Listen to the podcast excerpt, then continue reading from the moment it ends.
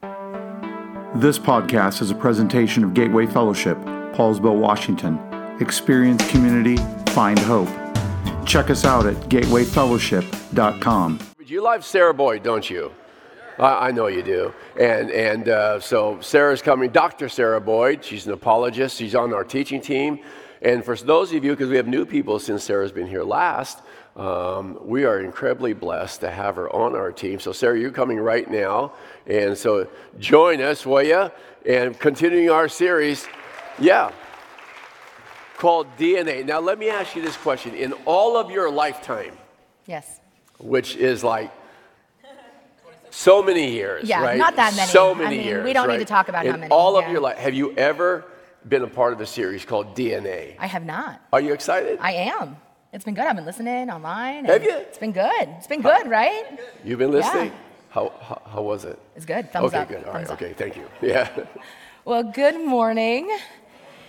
So, you know, it's uh, Super Bowl Sunday. Yeah? How many of you like you got the apps like planned? You were at Costco yesterday, doing all the things. Costco's like a whole nother level of sanctification. You know, it's just, okay, Lord, you're going to change my heart as I uh, as I roll in here. You know, what's interesting about the Super Bowl is, um, you know, I don't care um, at all this year. Zero. Uh, I've, I've actually been more entertained by the like whole Taylor Swift drama uh, with the guy that she's um, dating. Yeah, th- thank you. Right, but you know what's, what's interesting is that you know a couple, you know, well, it's been more than a couple. Unfortunately, it's been more than a couple years since the Seahawks have made the Super Bowl. Um, but you know, when your team is playing, you're a little more impassioned, right? Is you get a little, you get a little more like stake in the game. Uh, I do remember the level of trash talk that happened coming out of my mouth that year, and I'm not even a football fan. Like, I didn't even know who was winning at one point if the score wasn't on the screen. Like, I don't, I don't know the game that well. Um, but it, it kind of highlights what we're talking about with our spiritual DNA this week with this idea of unity, right? Because when we agree or, you know, when we don't have a strong opinion, it's, it's easy to live in unity, right? But not so much when we disagree or we have very strong opinions. Now, I know if you're like me, you wish that the manuscript would be found that listed opinionated as a spiritual gift. Uh, I keep hoping for that development, but you know, so far it doesn't seem to have made the list. But you know, have you ever been part of a team in a church or a committee? Uh, just, I mean, let's just use the spiritual word, a committee, where uh, you know you had to make a change to the carpet, style of chair. Here's the big one paint color. Nothing will highlight the gift of opinion more than trying to make a change. And so, as we kind of roll into this next attribute of spiritual DNA and we talk about unity this morning, um, I want to highlight for you the opening of a little work done by a theologian named Dietrich Bonhoeffer, uh, who lived, if you know, I mean, he's pretty well known at this point. So, you know, right into World War II time, right? So, the true German church is underground.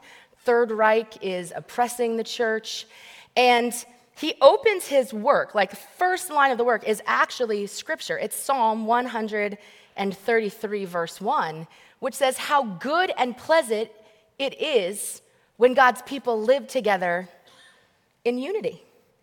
Right? And so, in this work called Life Together, the classic exploration of faith in community, the very first thing that he tackles, the very first thing he wants to highlight for those who are going to read his position on this is the idea that Christian community is a privilege. It's a privilege, it's a blessing, it's a gift. He goes on to say then, it is not simply to be taken for granted that the Christian has the privilege of living among other Christians. And you know, just think about that for a moment. Like, think about the German church, the true church during that time in history. Think about Paul writing all the things that he wrote from a prison. Think about our brothers and sisters in Christ who live in areas of the world even now where persecution and separation from community is a reality. So the question comes to us in America with our, with our comfort and our wealth and our ease. Do we think of Christian community as a blessing or as an obligation or as an extra? Like it's there for me when I want it. It's so nice that I have it. It's like the mall. I can go to the mall whenever I want to, which is never. but, you know, I don't, I don't have to go. So he goes on to say this. He says, So between the death of Christ and the last day, it is only by a gracious anticipation of the last things that Christians are privileged to live in visible fellowship. I want us to hold on to that line visible fellowship with other Christians. It is by the grace of God that a congregation is permitted to gather visibly in this world to share in God's word and sacrament.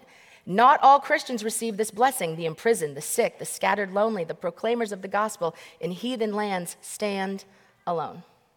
So, not only is Christian community a privilege, a gift, a blessing, but the other thing we're going to look at today is this reality that it is also a visible witness.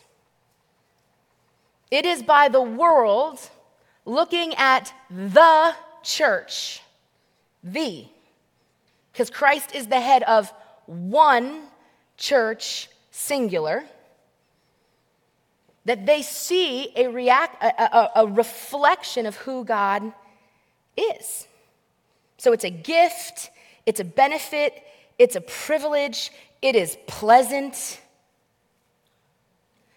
And so, how many of you have ever been to Disneyland and you've been on like the uh, Indiana Jones roller coaster? Yes. I don't, I don't love that one. Um, mostly because even if I am buckled and literally holding on for dear life, I still feel like I'm going to fall out of that thing, right? Uh, that's kind of how I feel about what we're going to talk about today. Like, buckle up, hold on, because to talk about unity, we have to talk about some of the things where we divide. To talk about unity, we have to talk about humility. To talk about u- unity, we have to talk about pride. And there is no discussion that will strike to the core of us than a discussion on pride.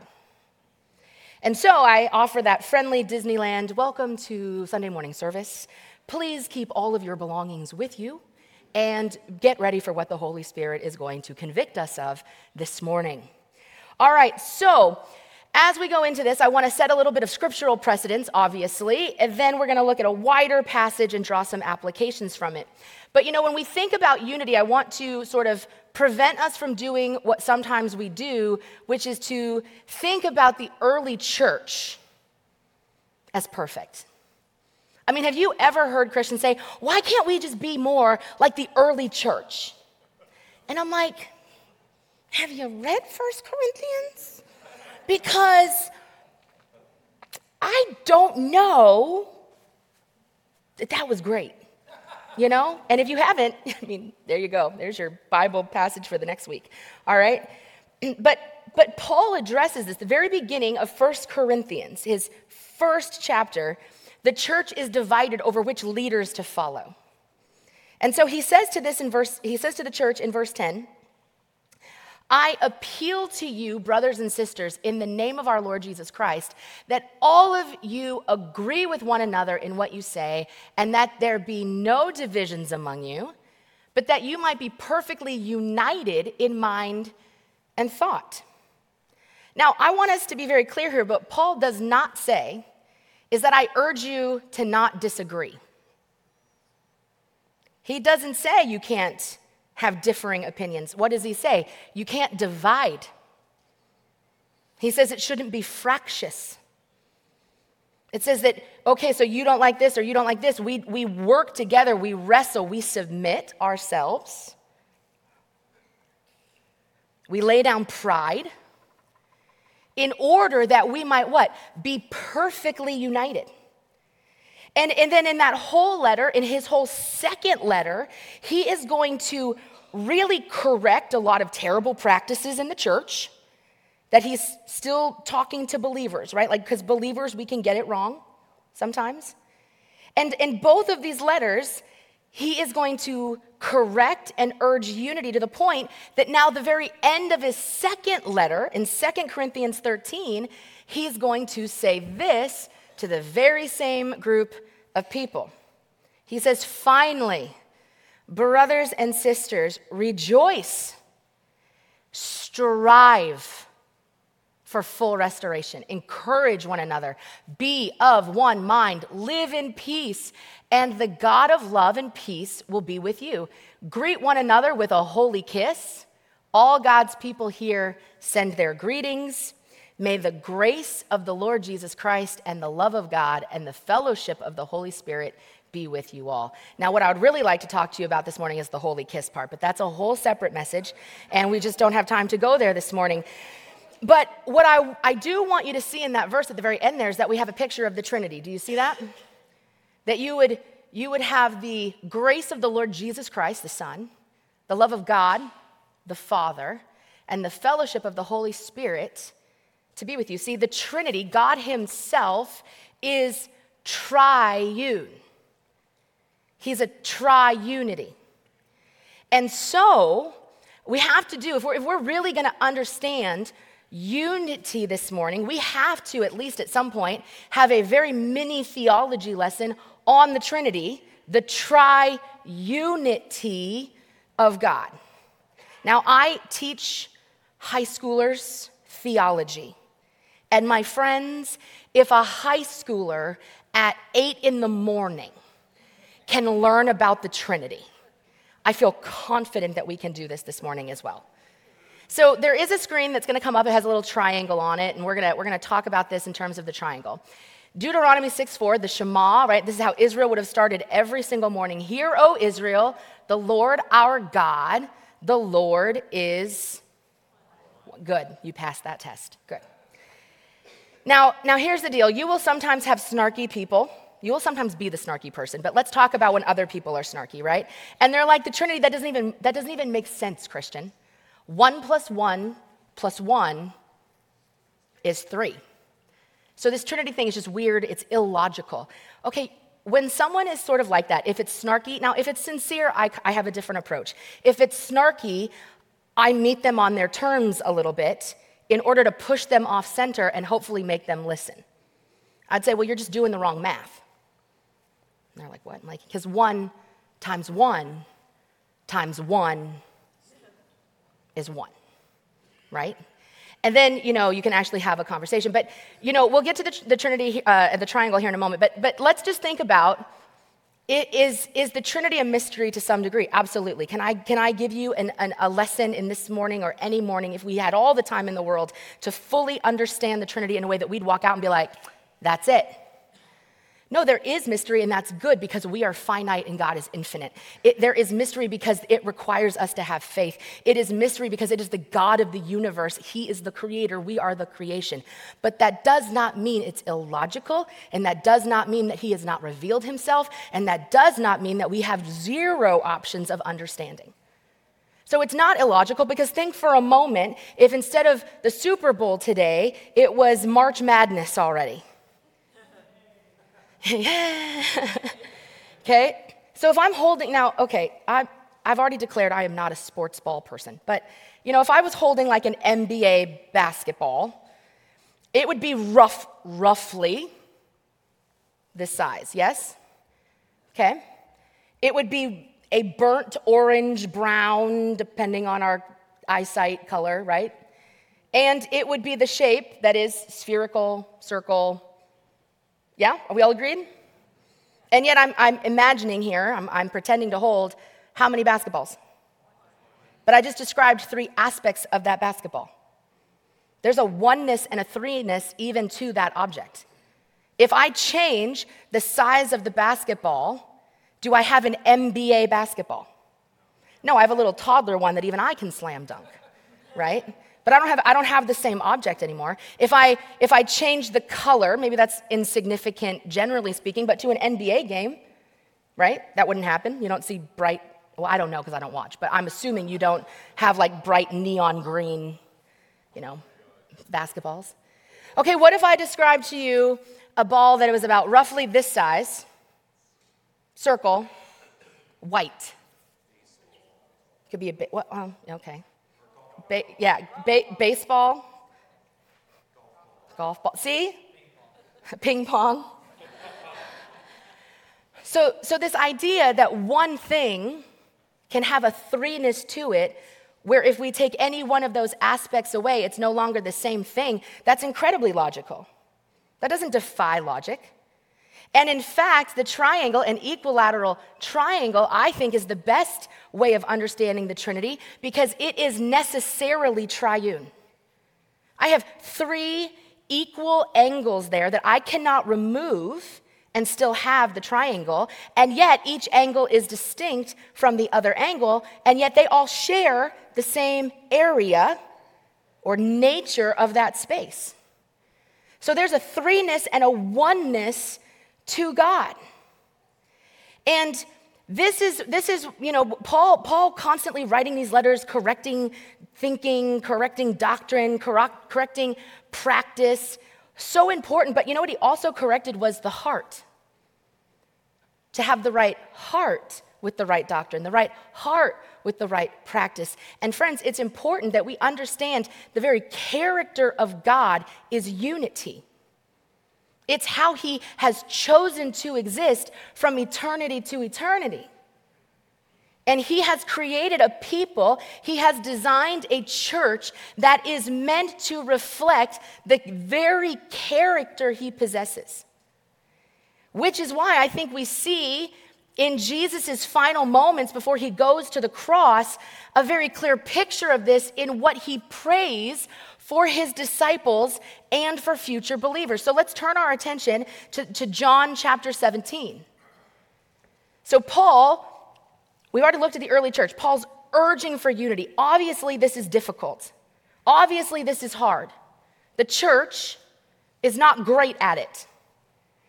It also has to be difficult if moments before Christ is going to begin the passion where he is arrested and uh, put on trial and mocked and beaten and crucified and put to death. His prayer is for the unity of his people.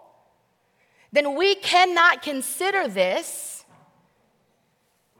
as optional. So, John 17, verses 9 through 19, let's just go ahead and read them together. This is the, these are the words of Jesus. I pray for them. I'm not, I'm not praying for the world, but for those you've given me, for they are yours. All I have is yours, and all you have is mine. And glory has come to me through them. I will remain in the world no longer, but they are still in the world, and I am coming to you. Holy Father, protect them by the power of your name, the name you gave me, so that they may be one as we are one. While I was with them, I protected them and kept them safe by that name you gave me. None has been lost except the one doomed to destruction, so that scripture would be fulfilled. I am coming to you now, but I say these things while I am still in the world, so that they may have the full measure of my joy within them. I have given them your word, and the world has hated them, for they are not of the world any more than I am of the world. My prayer is not that you take them out of the world but that you would protect them from the evil one. They are not of the world, even as I am not of it. Sanctify them by the truth. Your word is truth. As you sent me into the world, I have sent them into the world. For them I sanctify myself, that they too may be truly sanctified. You know, there's a pattern here that Jesus is explaining. Father, you and I and the Spirit, we, we are all one. The church is to be one. I've been sent into the world. I am sending them into the world. This, this is the pattern. And so, if we think about it, the Word, right, go back to the very beginning of John, the Word became flesh and dwelled among us. and we've seen his revelation. So, Christ the Word came and revealed himself. The church, now in the image of God, takes the revelation of Christ into the world, and it's difficult. The world doesn't just go, Oh, thank you for convicting us of our sin. But it says it hates, it hates the truth. I mean, read all of John, and John is constantly using the metaphor light and dark. And why do people like the dark? Because they like their evil deeds. I mean, isn't that true of us? And we have Christ and we have to fight that. How much more people who don't have Christ? And so, this unity that Christ is praying for for his disciples is to strengthen them for a very difficult mission which is maybe why the author of Hebrews echoes kind of the same thing about Christian community, where there was such heavy persecution, and where if you identified yourself as a Christian, you were likely to face death in some way at some time. And the author of Hebrews says in chapter 10, verse 23, let us hold unswervingly to the hope we profess, for he who promised is faithful. And let us consider how we may spur one another on toward love and good deeds, not giving up meeting together, as some are in the habit of doing, but encouraging one another, and all the more as you see the day approaching. Now, let's, let's just talk about 2024 for a moment. It is a blessing that we have the online capabilities that we have. There have been seasons in my life where I could not be in community. I, I had a, a, reconstructed foot situation several years ago. I couldn't leave the house. I'm thankful I could be a part online. There's times where you're traveling. There's, there, it's a beautiful thing. So, in what I'm about to say, I don't want you to hear me say that there's never a season where that is a beautiful gift, an extension of community. But, friends, we've gone from persecution to pajamas in a lot of ways, too. Where before they're, they're giving up meeting together because literally it means death, where many have given up community because, well, I can watch it on home at home in my pajamas and I can pick what speaker I listen to, and it's all about me. And I never have to mess with those annoying people. And I think we need, I think, I think there's a caution for us. I think there's a caution for us here to really see Christian community as the privilege, as the blessing, and the visible witness of God that it is intended to be. And there is nothing that mars, taints, or stains that witness like disunity among the people of God, especially when it is over petty, petty things. I mean, what a turnoff to the God of the universe that his children act like they act. I mean, have you been in a grocery store where you saw a child? Maybe not reflecting their parent as well.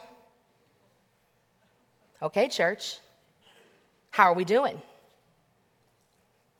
The other thing is, is we talk about this witness to the world, if we think about the context of John, right? Because we don't want to just read John 17. We don't want to just think about John 1. Like, think about the whole book of John. Just a few chapters before Jesus is going to pray for unity, what does he do? Chapter 13, he sets the example of selfless sacrifice and submission by washing the disciples' feet.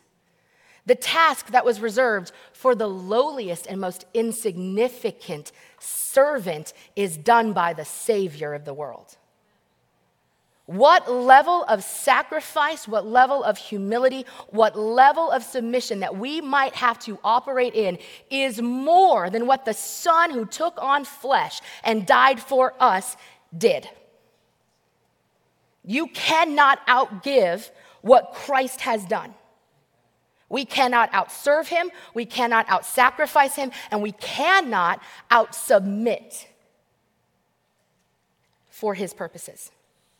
How's that safety buckle feeling? I'm you know. So, not only does Jesus pray for his immediate disciples, but then he, det- he turns his attention for all future disciples. The, the, friends, he moves into praying for you and I. John 17, starting with verse 20, here's what he says My prayer is not for them alone. That's talking about his immediate disciples. I pray also for those who will believe in me through their message, that all of them may be one. Father, just as you are in me and I am in you, may they also be in us, so that the world may believe that you have sent me. I have given them the glory that you gave me, that they may be, the, be one as we are one, in them and in uh, I in them and you in me, so that they may be brought to complete unity. Then the world will know that you sent me and have loved them even as you have loved me. I don't know how you hear that this morning, but I have a sense of conviction deep within me that we have to, friends, in 2024, in an election year,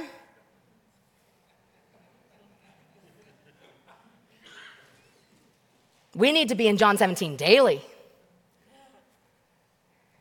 All believers are one together and one in Christ and a witness to a watching world. In fact, what's interesting is in verses 22 and 23, where Jesus is talking about his, his glory. I've, I've given them the glory that you gave me. Now, there are so many layers of glory that we could unpack this morning, but if we want to just keep it in this particular context, what Jesus is talking about here is the glory of what he's about to do on the cross. John 17, verse 1, the very beginning of our local context this morning. After Jesus said this, he looked toward heaven and prayed, Father, the hour has come. Glorify your Son, that your Son may glorify you. See, the context here connects the idea of glory to the work of the cross and suffering. Pick up your cross daily. Sound familiar? See, it's because Christ is in us, it's because Christ set the example that we can live and love the way Christ did. And friends, unity requires sacrifice. Because it means that you will have to lay aside what you want, you'll have to lay aside what you think is right, even if you know that person is wrong. To love like Christ does not mean we compromise on sin issues either. Don't, don't mishear what I'm saying. You read through the book of John, and you will constantly hear him recording the words of Jesus as he encountered sin, saying, Go and sin no more. But where his people are gathered, they should be unified. This is the example he set. Philippians, Paul records it for us from a prison cell, I remind us.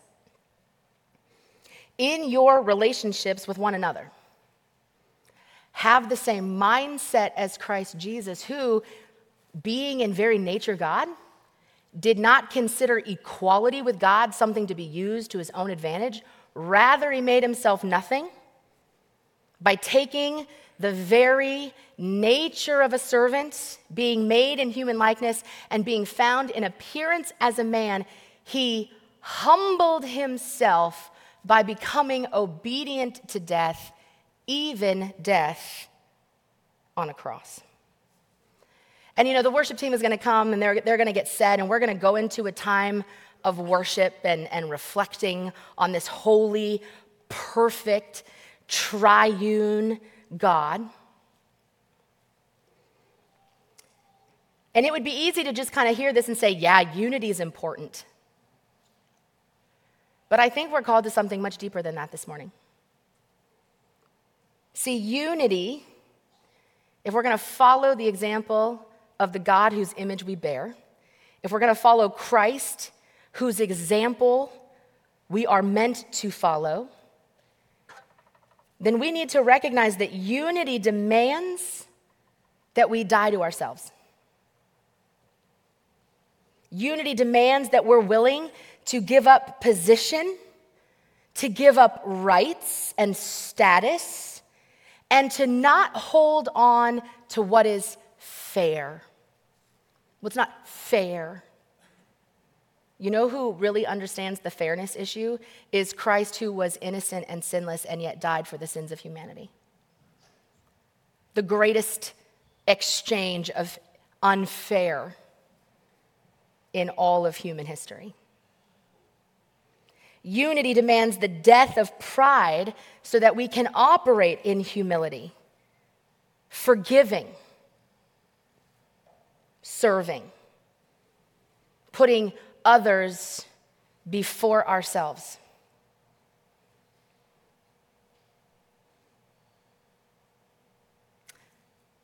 I wonder what the world would think if they watched a church that could do that.